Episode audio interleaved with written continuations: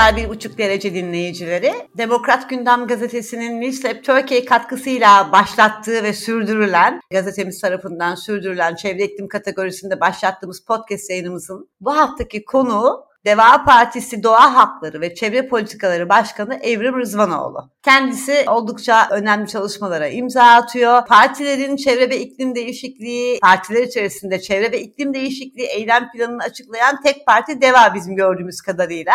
Bu anlamda kendisiyle bir söyleşi gerçekleştireceğiz. İyi dinlemeler diliyoruz. Evrim Hanım tekrar merhabalar. Merhabalar, çok teşekkürler bugün yayınınızda bana da yer verdiğiniz için. Ben tüm dinleyicilere de buradan sevgilerimi ve selamlarımı iletiyorum.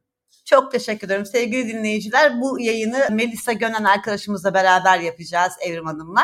Evrim e, az önce belirttiğim gibi partileri incelediğimizde çevre iklim duyarlılığına dair tabii ki açıklamalar e, yapıyorlar. Bir takım parti programlarında ele aldıkları maddeler var. Hatta biz de bu konuda da bir hani yayın dizisi, üç serilik bir yayın dizisi başlattık. ikisini tamamladık. Fakat gördüğümüz kadarıyla hani DEVA özel bir önem veriyor çevre iklim politikalarına. Hatta bu alanda yani çevre ve iklim değişikliği eylem planını açıklayan da tek parti siz oldunuz. Partinizin birçok alanda hazırladığı eylem planları var. Ancak bu çevre iklim duyarlılığınız dikkatlerden kaçmıyor. Biraz kısaca isterseniz bir giriş yapalım. Tabii çok teşekkür ediyorum. Gerçekten Deva Partisi öncelikle iki buçuk sene önce kurulmuş bir yeni, genç, dinamik bir siyasi parti. Biz ilk bu işe başladığımızda eylem planları yapmalıyız diye düşündük. Çünkü e, bir şeyleri söylemek ayrı ama çalışmak, e, bilim insanlarıyla, konusunun içinde olan insanlarla istişareli bir şekilde süreçleri yönetmenin kıymetini düşündük. Ve bütün politika bilimleri olarak da farklı farklı eylem planları yapmaya karar verdik ki dün enerji eylem planıyla beraber 14 tanesini açıklamış bulunuyoruz. Şimdi e, çevre ve iklim konusu partimiz için çok önemli ve o yüzden de zaten parti programı ilk yazılırken doğal hakları ve çevre politikaları diye bir başkanlık kurduk o dönemde. Buradaki amaç aslında konuya biraz nesiller arası adalet yaklaşımından ilerlemekti. Çünkü bir sonraki nesile nasıl bir dünya bırakacağız, nasıl bir Türkiye bırakacağızdı. Ve biz bir şekilde iklim değişikliğinin de varoluşsal bir tehdit olduğunu benimsemiş bir siyasi partiyiz. Ve dedik ki bu eylem planımızda yaşanabilir bir Türkiye hayalini nasıl gerçekleştiririz dedik. Şimdi bunu yaparken de günümüzde iklim değişikliğinin en önemli sorunlarından bir tanesinde kirlilikle mücadele olduğunu düşündük. Nedir bu? İşte hava kirliliği, plastik kirliliği, su kirliliği ve bunlarla parti olarak iktidara geldiğimizde nasıl baş edeceğimizin yol haritasını bu eylem planımızı aslında kamuoyuyla paylaştık. O yüzden e, ben bu eylem planlarını çok önemsiyorum. Çünkü burada hem partilerin bütüncül yaklaşımlarını seçmen görebiliyor hem de gerçekten bu konuya ne kadar kıymet verdiğimizi görebiliyor. Bu eylem planları bir de böyle sadece hani ben evrim olarak Deva Partisi adına bir yazdığım döküman değil tabii ki. Çok istişareli bir süreçten geçti. Yani uzun uzadıya e, bir çalışma gerek parti içi gerek parti dışında 200 kişiye yakın bilim insanı, konusuna hakim çevre mühendisleri, hukukçular, çevre aktivistleri herkesin içinde bu çorbalı tuzu da olduğu açıkçası. O yüzden de güzel bir ürün çıkarttığımıza inanıyorum tıpkı diğer eylem planlarımız gibi. Kurulmasına hala izin verilmeyen var ama yok olan bir Yeşiller Partisi gerçeği var ülkemizde. Hatta bir programda eş başkanı Özlem Teke ile de bir yayın yapmıştık. Siz bu durumu nasıl değerlendiriyorsunuz? Yani Avrupa'da Yeşiller iktidarı ortağı bile olurken, iktidarın ortağı olurken bizde kurulmasına bile hala onay verilmiyor. Şöyle Halide Hanım, tabii burada hani Yeşiller Partisi ya da başka bir parti olarak ben ayırt etmiyorum bu konuyu. Demokrasinin vazgeçilmezleri siyasi partiler. Biz de iki buçuk sene önce kurulduk dediğim gibi. Ve o yüzden her parti kurulmayı zaten hak ediyor. Bu bir yani Yeşiller Partisi olduğu için farklı bir yaklaşımım yok. Her siyasi parti kendi görüşünü seçmenle buluşturmak isteyen herkes zaten kurulmayı hak ediyordur. O yüzden burada tabii ki bu yaklaşımı yanlış buluyorum. Dediğim gibi her siyasi parti kadar onların da bu istedikleri seçmene ulaşma hakkına sahip olmaları gerektiğini düşünüyorum. Eylem planınızda iklim krizini etraflı bir şekilde ele aldığınız görülüyor. Bilim insanlarıyla ve sivil toplum örgütleriyle görüşülmüş. Siz de az önce bahsettiniz 200'e aşkın kişiyle görüşmüşsünüz. İlk 90 ve 360 günde uygulamayı vaat ettiğiniz 65 madde görülüyor burada. Kısaca bunların hani böyle bir önem öncelik yaparsak özetleyebilir misiniz? Tabii şimdi biz bu eylem planlarını biraz önce dediğim gibi hep bir mantığa oturttuk. Şimdi burada aslında biz bu 65 maddeyi şu yaklaşımla gerçekleştirdik, yazdık. Şimdi hem doğanın hem de insanın haklarını korumamız lazım dedik. Ve de iklim krizinin etkilerini tüm boyutları ele aldık biz bu eylem planında aslında. Bu deva iktidarında ilk 90 günde ilk 360 günde ve 360 günden sonraki süreçte neler yapılacağını kapsamlı bir şekilde analiz ettik. Burada nasıl yaptık bunu? Dediğim gibi biraz önce tabii bunu sadece bir kişinin ürünü değil. E, ilk önce sivil toplum örgütleriyle buluştuk. Çünkü sivil toplum örgütleri ortak aklın ve istişarenin domino taşı olduğunu düşünüyoruz ve çok kıymetli olduklarını düşünüyoruz. Burada çok büyük katkıları oldu. Ben buradan bu eylem planına katkı veren tüm sivil toplum örgütlerinin kıymetli yöneticilerine de sevgilerimi iletmek istiyorum. Burada sivil toplumla buluştuk. E, bilim insanlarına danıştık. Akademisyenlerle konuştuk. Ve burada bir genel merkez ekibimiz var 30 kişiden oluşan. Bunlar ya Türkiye'de yaşayan bilim insanları ve konusuna hakim arkadaşlar ya da yurt dışında Türk vatandaşlarımız eğitimlerini ya da kariyerlerini orada devam ettiren arkadaşlar. Ve aynı zamanda bizim bu çevre politikaları başkanlığının ki diğer başkanlıklarımız da aynı halde ana. Bizim illerde ve ilçelerde birer tane çevre başkanımız var. Şimdi bunların hepsinin toplu bir çalışması sonucunda bu maddeler ortaya çıktı. Biz bunu üçe ayırdık aslında bu eylem planımızın e, mantığını. Bunun birinci bölümünde vatandaşlarımızın sağlıklı bir çevrede mutlu bir yaşam sürmesi için neler gerekli dedik. Bunları alt alta yazdık. İkinci bölümde dedik ki toplumun sağlığını önceliklendiren yeşil ekonomiye geçiş planımızı bir şekilde e, modelini anlatmamız gerektiğini düşündük ve bunun yeşil ekonomiye geçişin modellerine orada e, 65 maddenin içinde yer verdik. Üçüncü ve son bölümümüzde de kamu yönetiminde yeşil yaklaşımların nasıl olması gerektiğini ortaya koyduk. Şimdi burada aslında genel olayda bir hayalimiz var. Yani yaşanabilir bir Türkiye yaratmak ve o hayale yeşil yaklaşımla nasıl giderizi konuştuk. Yani burada karbon yutak alanların arttırılmasından, bisikletli yaşama geçiş, elektrikli yaşama geçiş, iklim müzakere süreçlerinin yönetimi, çevre mahkemelerinin kurulması, hayvan haklarının değerlendirilmesi tamamen 360 derece bu konuyu çerçeveledik ve sadece yazmadık bunları. Şöyle de yaptık yazdık ama dedik ki bir de bunları nasıl uygularız? Bir de bunların bütçelerini nasıl yaparız? Tabii e, Deva Partisi deyince gerek Sayın Genel Başkanımız Ali Babacan ve ekipteki önemli ekonomistlerden sebep bütün bu yazdığımız her maddenin aynı zamanda yapılabilirliğini analiz ettik. Yani mesela musluk suyunu içilebilir hale getireceğiz tüm Türkiye'de dediğimizde 360 günden sonraki süreçte bunun bir bütçelemesini yaptık. Bu nasıl olacak? Nasıl gerçekleşecek? Yani bunlar sadece birer satırdan, birer evraktan oluşan ürünler değil. Gerçekten çok üzerine çalışılmış, çok istişare edilmiş, bütçelemelerine kadar e, düşünülmüş ve oraya varışa kadar da yapılacakları alt alta yazdığımız bir döküman bu. Onu da ben özellikle belirtmek istedim. Evet benim de çok dikkatimi çekmişti. Özellikle musluk suyu yani bunu nasıl yapabiliriz diye acaba düşmüş. Çünkü biliyorsunuz ülkemizde birçok şey hani kağıt üzerinde söylenir ama uygulamaya geçmekte sıkıntı yaşanır. Çok haklısınız. Ama orada çok ufak bir şey söylemek istiyorum bu musluk suyu veya benzeri konularda. Şimdi tabii bizim aslında gözümüzde bazen çok büyüttüğümüz şeyler doğru bütçelemeyi yaptığımızda ya da önceliğimizi doğru yere çektiğimizde sadece bir israfı bile engellemek bunun bütçelerini denkleştiriyor diye düşünebilirsiniz. Yani aslında her şey planlamadan geçiyor ve tabii önceliklendirmeden onu da ben özellikle söylemek istedim burada. Evrim Hanım genelde siyasiler işte bizim kızı, kırmızı çizgilerimiz var der. Ama Sayın Babacan bu eylem planının giriş notunda benim de dikkatimi çeken hoş bir ifade kullanmış. Bizim yeşil çizgilerimiz var demiş küresel iklim krizinin etkilerini en aza indirmek için hani 2 derecede ya da mümkünse 1,5 derecede tutma hedefiyle hazırlanan bir takım anlaşmalar var. Bunlardan en hani e, bilineni Paris İklim Anlaşması biliyorsunuz. Türkiye'de sonunda bu anlaşmayı onayladı ve yürürlüğe girdi. Ancak anlaşmanın yükümlülük ve şartlarının yerine getirilmesi için yapılması gerekenler var. Buna hala kağıt üzerinde mi size göre şu andaki son süreci bir değerlendirebilir misiniz? Tabii ki. Şimdi önceki o yeşil çizgilerimiz var kelimesini ben de çok o cümle çok kıymetli. Çünkü gerçekten bizim ciddi yeşil çizgilerimiz var ve altını Sayın Genel Başkanımız Ali Babacan'ın dediği gibi böyle kalın kalın e, yeşillerle çiziyoruz. E, tabii ki burada aslında amaç insanların yani vatandaşlarımızın temiz ve sağlıklı bir çevrede hayat sürme hakkı özünde yeşil çizgi dediğimiz hikaye bu. Şimdi Paris İklim Anlaşması sürecine baktığımızda ki sizin de söylediğiniz gibi hedefini zaten sorunuzda belirttiniz. Geçen sene bu zamanlarda Türkiye Paris İklim Anlaşması'nı onayladı. Meclisten geçirdi daha doğrusu. E, bu zaten çok geç kalınmış bir geçirmeydi hatırlarsanız. Son kalan 7-8 ülkeden bir tanesiydi Türkiye. Ve bunu bitirdikten sonra da işte COP26 süreci vardı ve bu süreçte Glasgow'a gidildi. Orada iklim zirvesinde Türkiye olarak temsil edilindi bu anlaşmaya göre aslında her ülke e, ulusal katkı beyanlarını vermeli. Şimdi nedir bu ulusal katkı beyan derseniz bu ısınmayı yani küresel ısınmayı azaltmak için üstlendikleri katkıyı belirliyorlar, planlıyorlar ve bunu raporluyorlar. Buna da işte NDC dediğimiz ulusal katkı beyanları deniyor. Ve geçen seneden bu zamana kadar olan sürede maalesef iktidar halen bu NDC'yi sekreteryaya vermedi. Bunlar normalde aslında gönüllü evraklar ama tabii ki bir hedef var onun içinde ülkeler için. Ve burada 5 yılda bir verilmesi gerekiyor aslında bunun ama halen bunu vermedik biz Türkiye olarak.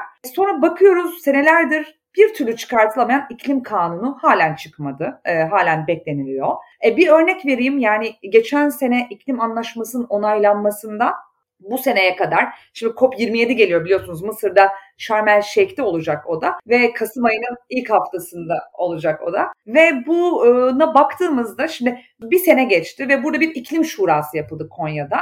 Konya'da yapılan iklim şurasında fosil yakıtlardan çıkmanın hiçbir şekilde konuşulması bile olmadı. Yani kömürden nasıl çıkacağız, nasıl edeceğiz? Sonuçta burada bir hedef koydu iktidar ve dedi ki ben 2053'te net sıfır olacağım. E şimdi bunu nasıl olacak net sıfır? Bunun bir kömürden çıkış süreci, bunun bir planlaması ve bunun bir şekilde samimi olarak aklının doldurulması lazım. Bizim hedefimiz eylem planımızda 2050 mesela. Bununla ilgili de konuşuruz. Ve ortada halen ciddi bir eylem planı yok. Şimdi baktığınızda biz bir bakanlık değiliz. Bizim bütçelerimiz çok sınırlı tabii ki. Ama biz bile yani oturduk bu işi dert edindik. Bütün altlığını nasıl yapacağımızı tane tane yazdık ve 2050 hedefimizi, net sıfır hedefimizi tüm altlıklarıyla kömürden çıkış tarihimize kadar beyan ettik. Şimdi o yüzden beyan ettikleriyle yaptıkları tutarlı olmadığı için evet bana göre bu kağıt üzerinde üzgünüm ama samimiyetsiz e, tasarlanmış süreçler olduğunu düşünüyorum. İklim kriziyle mücadele ve eylem planlarının oluşturulması tüm siyasi partiler ve iktidarlar için önemli. Çünkü biliyorsunuz ekonomide süren olumsuz koşullar ülkemizde başladı ve artarak devam ediyor. Yüksek enflasyon, gıda fiyatlarındaki yüksek artış gibi sonuçlar aslında sadece pandemi ile değil, hani bununla da ilişkilendirilmeye çalışılıyor biliyorsunuz. Pandemi deniyor, işte enerji krizi var dünyada, dünyada da enflasyon var deniyor ama iklim kriziyle ilişkili değil mi size göre de? Dolayısıyla ülkelerin ya da iktidarların birinci hedef ve önceliğinin iklim krizi ve sonuçlarıyla mücadele etmesi etmesi gerektiği olmamalı mı? Ülkelerin yönetimlerinde tabii ki hiçbir zaman tek bir öncelik olmaz. Yani birçok farklı öncelik doğru önceliklendirilerek e, hepsi aslında birer sorundur, birer yönetmek zorunda olunan süreçlerdir. Şimdi tabii Türkiye'de, tabii dünya geneline bakalım ama önce Türkiye'de bu enflasyonun e, bizim ülkemizdeki en önemli etkeni tabii ki para politikasının sorunlu yönetimiyle maalesef demokrasi eksikliği. Ama şimdi tabii pandemi süreci dünyayı çok büyük zora soktu. Baktığınızda lojistik sistemler, işte ülkelerin üzerindeki maddi yükler çok ağır oldu pandemi. E pandemiyle beraber zaten olan İklim krizi de son senelerde daha da arttıkça her gün artıyor sonuçta bunun etkileri farkındaysanız. Evet sürekli dünyanın bir yerinde bir şeyler oluyor ki bunu çok yakın zamanda Pakistan'da çok büyük kayıplarla sonlanan bir iklim krizinin yol açtığı büyük iklim felaketleri oldu. Şimdi böyle baktığınızda bir tek konu yok. Bir tarafta var Rusya'nın Ukrayna işgali. Bir tarafta var pandemi sonrasında ülkelerin ağır maddi yükleri. Bir tarafta gıdaya erişimde lojistik anlamda sorun yaşanılıyor. Diğer taraftan baktığınızda mesela bu sene Avrupa korkunç sıcaklarla baş etti ve Avrupa'nın çoğu ülkesi aslında nehir ticareti üstünden ürünlerini taşıyor. Ama ne oldu suyun debisi yani yüksekliği düştüğü için bu gemiler, nehir gemileri full kapasiteyle çalışamadı mesela. E diğer taraftan bakıyorsunuz iklim değişikliği sebebiyle ürünler artık eski rekoltelerini, eski verimliliklerini alamıyor. E ne oluyor bunun sonunda? E siz tarımda da otomatik olarak verimsizleşiyorsunuz. Her şeyde verimsizleşiyorsunuz ve bir gıda krizi ortaya çıkıyor. Yani bunun tek bir nedeni yok. Hepsinin birleşmesi aslında bir sonuç doğuruyor burada ve günün sonunda bir gıda kriziyle karşı karşıya kalıyor. Dünyada Türkiye'de. Ama şöyle ben şuna inanıyorum aslında. Şimdi ülkelerin öncelikleri var ama iklim artık dünyanın çok gündemine oturdu. Şimdi bugün belki çok yeni yeni konuşuyoruz ama iklim değişikliğinin etkilerinde iklim mültecileri kavramı oluşmaya başladı. Şimdi bu nedir? Ülkelerin birçok önceliği var ama bu bir anda dengeleri de bozacak şeyler. Şimdi Dünya Bankası'nın bir 2050'ye kadar bir e, öngörüsü var ve diyor ki 200 milyon insan iç yani ülke içi ve ülke dışı göç etmek zorunda kalacak iklim değişikliği sebebi ile. Şimdi bu tabii bu rakamlar korkunç rakamlar. Tüm dengeleri bozacak rakamlar. Bir taraftan bakıyorsunuz enerji krizi var e, bir tarafta. Ülkelerin en önemli konusu şu an kendi insanlar e, Avrupa gibi e, hani her zaman için batılı ülke diye tabir ettiğimiz ülkelerde vatandaş akşam nasıl ısınacak diye planlar yapılıyor. Yani şunu demek istiyorum. Maalesef burada bir tane suçlu ve bir tane sonuç da yok. Yani bunların hepsinin kombini bizi dünyada ve ülkede buraya getirmiş durumda maalesef. Ama tabii iklim değişikliği ve çevre konuları son dönemlerde uluslararası platformda çok fazla konuşulan ve çok fazla ileri dönemde konuşmaya da devam edeceğimiz konuların arasında tabii ki. Evrim Hanım şimdi sözü ben Melisa arkadaşımıza bırakıyorum. Evrim Hanım tekrardan merhaba. Ben de eylem planınızda çok dikkatimi çeken bir nokta hakkında soru sormak istiyorum size. Eylem planınızda Çevre Şehircilik ve İklim Değişikliği Bakanlığı'nı şehircilikten ayıracağınız belirtiliyor. Bu hedefinizin nasıl bir gerekçesi var? Ee, burada şehir kavramını nasıl tanımladığınızı ve neden ayrı bir şekilde konumlandırma ihtiyacı duyduğunuzu aslında ben merak ediyorum. Teşekkürler sevgili Melisa. Şöyle aslında burada, şimdi ikisi de tabii çok birbirinden önemli bakanlıklar. Fakat çevre konusu biraz koruma öncelikli bir bakanlık. Diğer tarafta şehircilik ise kullanma öncelikli bir bakanlık. Yani aslında konuları çok da birbiriyle iç içe gibi olsa da birbirlerinden çok ayrı konular. Fakat çevre konusu tüm konuları aslında yatayda kesiyor. Yani bugün sosyal politikalardaki konuyu da yatayda kesiyor, ekonomiyi de kesiyor, enerjiyi de kesiyor. Yani çevre biraz yatayda kesen bir konu. Bu nedenle biz bir de tabii bütçe boyutu var. Yani şehirciliğe ve şehircilik ve çevre aynı yerde olunca bütçelendirmeler de doğru yapılamıyor. E, maalesef özellikle şu anki yönetim sisteminde Çevre Şehircilik Bakanlığı'nın tüm fonu şehirciliğe aktarılıyor. Yani çok büyük bir fonu. E, biz o yüzden Çevre ve İklim Değişikliği Bakanlığı kurup bunu şehircilikten ayırmak istedik ki tüm bu dengeler yerine otursun diye. Ve tabii bir de çevre o kadar önemli bir konu ki yani düşünün dünyanın ısısını bile yükselten bir etkisi var. O yüzden bu bakanlığında ayrı olması gerektiğini düşündük. Çünkü çevre artık sadece çevreden ibaret değil, çok konuyu kesen, uluslararası ilişkilere kadar birçok konuyu yatayda kesen bir birim ve biz o yüzden çevre ve iklim değişikliği diye ayrı bir bakanlık oluşturuyoruz bu sistemde. Hazırlanan eylem planında mevcut termik santralleri ileri teknoloji yatırımlarla rehabilite edeceğinizi ve rehabilite edilmeyen santrallerin faaliyetlerini durduracağınızı ve kömürden çıkışınızı 2050 yılı net sıfır hedefinize uyumlu olacak şekilde planlayacağınızı ifade etmişsiniz. Bu hedefler adil dönüşüm konusunda da aslında eyleme geçmeyi gerektiriyor. E, yeşil dönüşüm kapsamında faaliyetleri son bulacak işletmelerde ve işlevini kaybedecek sektörlerde çalışan kişiler nerelerde istihdam edilecek? Bu hedefler iş gücünün de doğru yönetilmesini ve istihdamın başka alanlara kaydırılmasını gerektirecek. Bu konuda bir eylem planınız var mı? Biraz bunları öğrenmek istiyoruz. Teşekkür ederim. Teşekkür ediyorum ben de tekrar. Şimdi tabii şöyle bizim bu eylem planımızdan sonra dün biz Deva Partisi olarak 14. eylem planımız enerji ve madencilik eylem planımızı açıkladık. Bunu niçin söylüyorum? Bizim eylem planımızda biz hedefi koyduk. Dedik ki bizim ülkemizin net sıfırı 2050 senesinde olmalı. Yani biliyorsunuz hükümet şu an 2053 diyor biz 2050 diyoruz. 2050'de olmak için de tabii ki kömürden çıkışınızı da planlamanız gerekiyordu. Fakat biz bunu dediğim gibi biraz önce sadece yazmış olmak için yazmak istemedik. Enerji birimimizin orada genel başkan yardımcımız var Candan Karlıtekin konusunda çok uzman birisidir. O Türkiye'deki bu dönüşümü yani enerji dönüşümü nasıl olması gerektiğini çalıştı birkaç aydır. Ve dedik ki o zaman biz planımızı yaptık. En geç 2040 ki bu 2035'e de çekilebilir ama en kötü ihtimalle 2040 senesinde kömürden çıkışımızı taahhüt ettik Deva Partisi olarak. Çünkü çalışmalarımızı şöyle gerçekleştirdik. Burada bir tabii ki enerji ihtiyacımız var. Yani bugün şu an konuştuğumuz bilgisayar bile bir enerji ihtiyacı doğuruyor ama bunu hangi kaynaklardan ve nasıl ikame edeceğimizi önce planlayalım dedik ve bu plana doğrultusunda da dün bu eylem planımızda, enerji eylem planımızda Candan Bey kömürden çıkış tarihimizi deklare etti. Artık dünya yeni bir enerji sistemine geçmek zorunda. Bu bir gerçek. Üzerine tabii bu Rusya'nın Ukrayna işgali de bunu hızlandırdı. Ülkeler kendi enerji sistemlerini gözden geçirdi. Dışa bağımlılıklarını azaltıp içe dönüp nasıl yenilenebilir kaynaklardan bunları sağlayacağını analiz etmeye başladı. Ve tabii ki petrol, kömür gibi fosil yakıtlardan da temiz ve yenilenebilir bir enerji kaynaklarını geçmeye direksiyon kırdı dünya aslında. Şimdi tabii bu direksiyonu kırarken burada önemli konu mevcut eski enerji sektöründeki çalışanların ve insanların işlerini kaybetme riski ortaya çıktı. Ve e, böyle bir tedirginlik de ortaya çıktı. Aslında adil dönüşüm kavramı da zaten tam burada devreye giriyor. Çünkü e, sevgili Melisa adil dönüşüm bu sektörde çalışan, zarar görmeden yeni iş dallarına insanların yönlendirilmesine hedef alıyor. Yani sen burada bugün bir iş yapıyordun. Çok haklısın. Bugün mesela Türkiye'de 36.500 kömür işçimiz var. Türkiye'de şu anda çalışan. E bunların başka bir sektöre geçirilmesi gerekiyor. Ama eğer ki enerji alışkanlıklarımızı değiştireceksek ki hedefimiz ve direksiyonumuz o yönde. O zaman buradaki insanların başka bir tarafa yönlendirilmesi gerekiyor.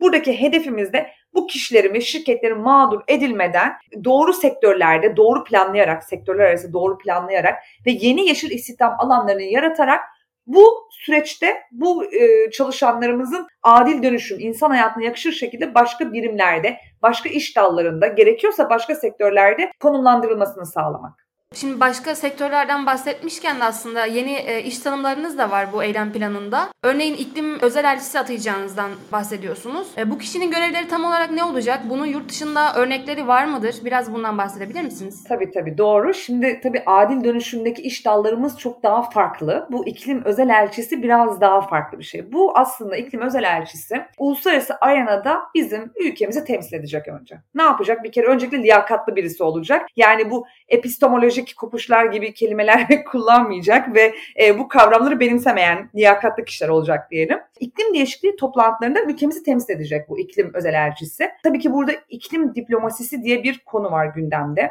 burada ülkemizi iklim konusunda avantajlı konuma getirecek bu kişi. Yani aynı zamanda tabii biliyorsunuz iklimle mücadelede finansman çok önemli. Bu kişi gidecek. Önemli finansmanlar var aslında şu an ülkemizin maalesef birbirimizle kavgadan hükümetin şu an göremediği bu finans kaynaklarını getirecek. Yani Türkiye'nin iklim diplomasisi kendisi gerçekleştirecek. Bu aslında Amerika'da vardı John Kerry. E, bayağı bir zamandır bu mesleği yapıyor. Yani bu birimde çalışıyor. Fakat son dönemlerde hızlandı. Tabii iklim değişikliği konuları uluslararası arenaya taşınınca da özellikle dış işlerine bağlı insanlar mesela Avustralya'da mesela Almanya'da çok yeni atandı Jennifer Morgan yani bunun gibi önemli isimleri artık bu önemli ve stratejik noktada görür olduk. O yüzden iklim özel elçisi biz de DEVA iktidarında ülkemizi temsil etmek için liyakatlı bir elçi atamayı hedefliyoruz. Biliyorsunuz e, gençler de iklim konusunda oldukça hassas. Ülkemizde de öyle. Genç iklim aktivistlerinin kurduğu oluşumlar var, yaptıkları çalışmalar var. Çok hassas ve duyarlılar. Bu güzel bir şey. Farkındalıkları da çok yüksek aslında. Hani diğer kesimlere, yaş ortalaması yüksek olan kesimlere göre. Onlara bir çağrımız olacak mı? Şimdi tabii burada bu gençlerin e, yaptığı şeyler çok kıymetli ama burada önemli olan farkındalığı arttıracak davranışlarda bulunmak. Tabii ki e, şu an Türkiye'de bu son dönemlerde farkındalığı arttıracak iklim değişikliğiyle mücadele için farklı çağrılarda bulunuyorlar. Tabii biliyorsunuz hani özellikle bu gençlerin arasında 2018'de Greta ile beraber bir süreç başladı ve Greta öncesi, Greta sonrası gibi bu iklim aktivistleri konusunda bir süreç var. E, önemli olan burada onların farkındalığı iklim değişikliğine çekebilmeleri. Zaten onu yapıyorlar. Tabii ki bunu belli sınırlar içinde kendilerini en iyi anlatacakları şekilde yapmaları kıymetli. O yüzden ben kıymetli buluyorum e, bu iklim aktivistlerini. Ama tabii ki dediğim gibi kendilerini doğru şekilde anlatabilmeleri de çok önemli bir yer ediniyor bu hikayede. Ben de biraz ormansızlaşmaya değinmek istiyorum. Orman meselesi gerçekten çok önemli. E, ülkemizde çok fazla yangın sezonundan geçti biliyorsunuz. Orman vasfını yitirme uygulamasına son vererek ormansızlaşan tüm alanları tekrar ormana çevirecek tedbirleri alacağınızı belirtmişsiniz. Ormansızlaştırma konusunda uzmanlar da sıkça dile getirdiği aslında hatalar var. Bildiğiniz gibi yangın sonrasında toprak sürülerek tek tip ağaçlarla yanan sahalar adeta yeşillendiriliyor. Oysa uzmanlar ormanın kendini yenileme potansiyeline ve biyoçeşitliliğe vurgu yapıyor. E, yangın sonrasında toprağın iş makineleriyle sürülmesinin ormandaki bitki ve hayvan türleri için bir tehdit olduğunu ve ağaçlandırılan alanların aslında orman niteliği taşımadığını söylüyorlar. Orman aslında içinde birçok türün yaşadığı ve habitatın barındığı bir ekosistem olarak da değerlendirilebilir. Yani siz bu konuda ne düşünüyorsunuz? Sizde yaşanan yangınlar sonrasında yanan alanlar doğru bir şekilde re- rehabilite edildi mi? Şimdi tabii ormanlarla ilgili biz çok geniş yer verdik eylem planımızda. Ancak şöyle bir şey var tabii ki ormansızlaştırma, bütün bunlara yaklaşım hepsi var içinde ama bu orman yangınları sürecindeki hikayede şöyle bir sorun var bence öyle insanlar şu an iş başında ki şu an maalesef olduğu yeri hak etmeyen insanlar ve liyakatı maalesef sorgulanması gereken insanlar. Şimdi orman yangınları süreci oldu bu ülkede. Hani geçen sene özellikle hatırlayalım. Zaten çok kötü bir kriz yönetimi vardı o noktada. Fakat sonrasında her kafadan bir ses çıktı. Birisi çıktı dedi ki bu ormanlar bekletilmeli daha sonra ekilmeli. Birisi çıktı dedi ki şu ormana bu fidanlar ekilmeli. Bir diğeri çıktı dedi ki işte şöyle olmalı. Ya, her kafadan bir ses çıktı ama bu işin bir doğrusu var. Bu işi bilen bilim insanları var. Yani biz deva iktidarında şunu diyoruz. Biz liyakata önem veren bir partiyiz. Hep en önemli kelimelerimizden bir tanesi Deva Partisi olarak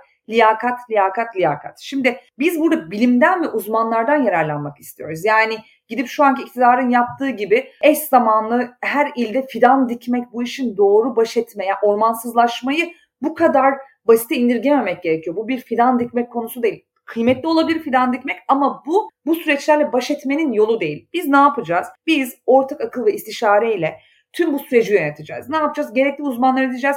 Gelin bilim insanlarına gelin bu işin bir tane doğrusu vardır. Oturup onların çıkarttığı sonuç konsensus raporuna göre biz buraları ne yapmamız gerektiğine karar vereceğiz. Çünkü burada e, maalesef şu orman konusunda özellikle son senelerde artık neyin doğru olduğunu bence hiç kimse bilmiyor. Çünkü o kadar rant motivasyonuyla hareket ediliyor ki şu an ülkede. E, doğru yapılan bir şey varsa da yanlış gibi algılanıyor. O yüzden bunun sistemi çok basit. Bilim insanları, bilen kişiler, değerli kıymetli hocalarımız var. Çok önemli bu süreçte yorum yapan ama hepsini bir yerde bulundurup onlardan çıkacak kararı uygulamak biz Deva Partisi'nin hedeflerinin içinde ve bunun da böyle ancak doğru yönetileceğini düşünüyoruz.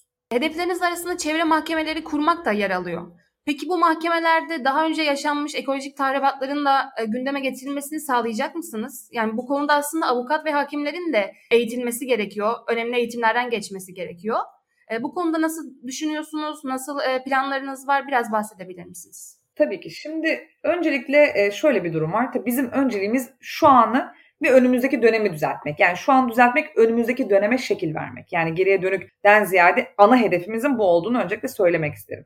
Şimdi bu mahkemeler biliyorsunuz şu anda çevre mahkemeleri diye bir yapılanma olmadığı için mahkemelerde chat süreçleri değerlendiriliyor ve onların üzerinden yorum yapılıyor. Çünkü konusunda ihtisaslaşmış insanlar tarafından değil herhangi bir hukukçu tarafından yani savcı hakim tarafından götürülüyor. Bizim amacımız bu çevre mahkemelerini kurarak burada chat üzerinden değil ama proje üzerinde duraraktan ilerletmek süreci ve konusunda ehil insanlar, bu konu üzerine ihtisas yapmış insanların çevre konularını ayrı bir dal olarak ki zaten öyle mahkemeye götürmesi ve süreçleri bilinçli bir şekilde yönetmesi. Bu çevre mahkemelerini kurmaktaki amacımız da bundan geçiyor. Yine bir maden faciasıyla sarsıldık. Kader mi değil mi tartışmasının ötesinde ihmaller, burada çalışmak zorunda kalan maden emekçilerinin ya da işçilerinin fazla mesai, ağır iş koşulları ve çalışma koşullarının iyileştirilmesiyle ilgili siz ne düşünüyorsunuz? Yakın zamanda Soma faciasını yaşamış bir ülkenin bundan ders çıkarması ve çok daha öncelikli, ivedi tedbirler alması gerekmez miydi? Yetkililer işte kader diyor. Eğer kader ise o zaman ihmali olanlar varsa soruşturma açılacak, her şey ortaya çıkacak açıklamaları yapıyor ardı ardına. O zaman takdir ilahi deyip geçelim diyor insanlar. Yani o zaman niye soruşturma açıyoruz deniyor. Bu soruyla bağlantı olarak dün de madencilik eylem planını açıkladınız. Bununla da ilişkilendiririm. Candan Bey sanırım bunu yapmış. Bu konuda bize neler söylersiniz? Şimdi öncelikle şunu söyleyeyim. Ben buradan elim faciada hayatını kaybeden tüm vatandaşlarımıza başsağlığı, acılı ailelerine de Allah'tan sabır diliyorum ve yaralılarımıza da acil şifalar diliyorum. Şimdi burada önce tedbir sonra kader demek zorundayız. Yani burada kaderde hadi ne yapalım yapacak bir şey yok deme lüksüne sahip değiliz. Siz önce tedbirinizi alırsınız buna sonra kader dersiniz. Ama ben buna iş kazası diyemiyorum. Niye diyemiyorum? Çünkü bu iş kazası değil bu bir facia. Bu bile bile göre göre bekleyip bu kazanın gerçekleşmesini sağladılar. Yani burada bir gerçekten bağımsız denetim yok. Bir kere bağımsız denetimin olmaması tedbirlerin nerelerde eksik olduğunu bilinmemesi korkunç bir durum. Yani bir ülke böyle mi yönetilir? Daha dediğiniz gibi az önce Soma'da 301 tane canımızı kaybettik. Aradan çok kısa bir zaman sonra yine 41 tane canımızı burada kaybediyoruz ve e, burada şöyle de düşünme, düşünmek istiyorum ben matematik olarak 2021 senesinde 75 tane madencimiz öyle ya da böyle iş kazalarında öldü. Şimdi bu böyle yani kabul edilebilir bir şey asla değil. Fakat ne yapmak gerekiyor? Tabii ki madenler önemli ve ileri demokrasilerde de kullanılan yerler bunlar. Ama bunları en iyi örneklerden esinlenerek yönetmek gerekiyor. Yani gördüğünüz ekranlara yansıdı. O zavallı arkadaşlarımızın, vatandaşlarımızın yemek yediği, işte üstünü değiştirdiği yerler gerçekten 2022 senesinin görüntüsü müydü? Hakikaten yani çok eski bir görüntü sanıyorsunuz. Halbuki bugün e, bir iki hafta önce burada bizim ülkemizdeki görüntüler onlar. Yani şu an burada ne Türkiye'de ne dünyada hiçbir vatandaş böyle yaşamayı hak etmiyor. Ve yani bu görüntüleri ben yüz karası görüntüler diliyorum. Sonra Dönüyorum o günkü olaya bir kriz yönetimi süreci ki akıllara ziyan. Yani bir bakan çıkıyor 3 vefat eden var diyor. Diğeri diyor başka bir şey. Yani sürekli bir Allah'a çok şükür ölülerimizi çıkarttık gibi yorumlar. Bakın yani bu ülkede biz yönetenlerden ölüleri çıkartmalarını istemiyoruz. İnsanları, vatandaşlarımızı canlı olarak tutmalarını istiyoruz ve onları insan hayatına yakışır şekilde doğru iş yerlerinde çalıştırmalarını istiyoruz. Yani ama bunları yaparken de çevre ve insan sağlığı müthiş önemli. Buna dikkat etmeden yapılan madencilik de hakikaten sürekli yerli milli e, yorumu yapılıyor. Şimdi bu mudur bizim yerli milli anlayışımız? Yani buradaki kendi vatandaşımızı göz göre göre yerin o kadar altında havasız bırakarak bu sürece ittirmek midir? Yani o yüzden biz kesinlikle buna itiraz ediyoruz. Zaten genel başkanımızın da bu konuyla ilgili itirazımız var ve neler itiraz ettiğimizi dün aslında biz eylem planımızda açıkladık madencilikte de. Bütün bunlara itirazımız var gerçekten. Bu kadar denetimsizlik, bu kadar kötü şartlarda insanların çalıştırılması, bu kadar tedbirlerin alınmaması hiç kabul edilebilir bir şey değil. Yani bunu da gerçekten tarih kara sayfalarda yazacak maalesef. Çok teşekkür ederim Evrim Hanım. Sevgili bir buçuk derece dinleyicileri ve Demokrat Gündem Gazetesi okuyucuları bu haftaki konuğumuz Evrim Hanım'dı ve kendisiyle süremiz dahilinde hem dünya hem ülke gündemine dair, çevre iklim gündemine dair bir söyleşi gerçekleştirdik. Sabrınız için çok teşekkür ederiz.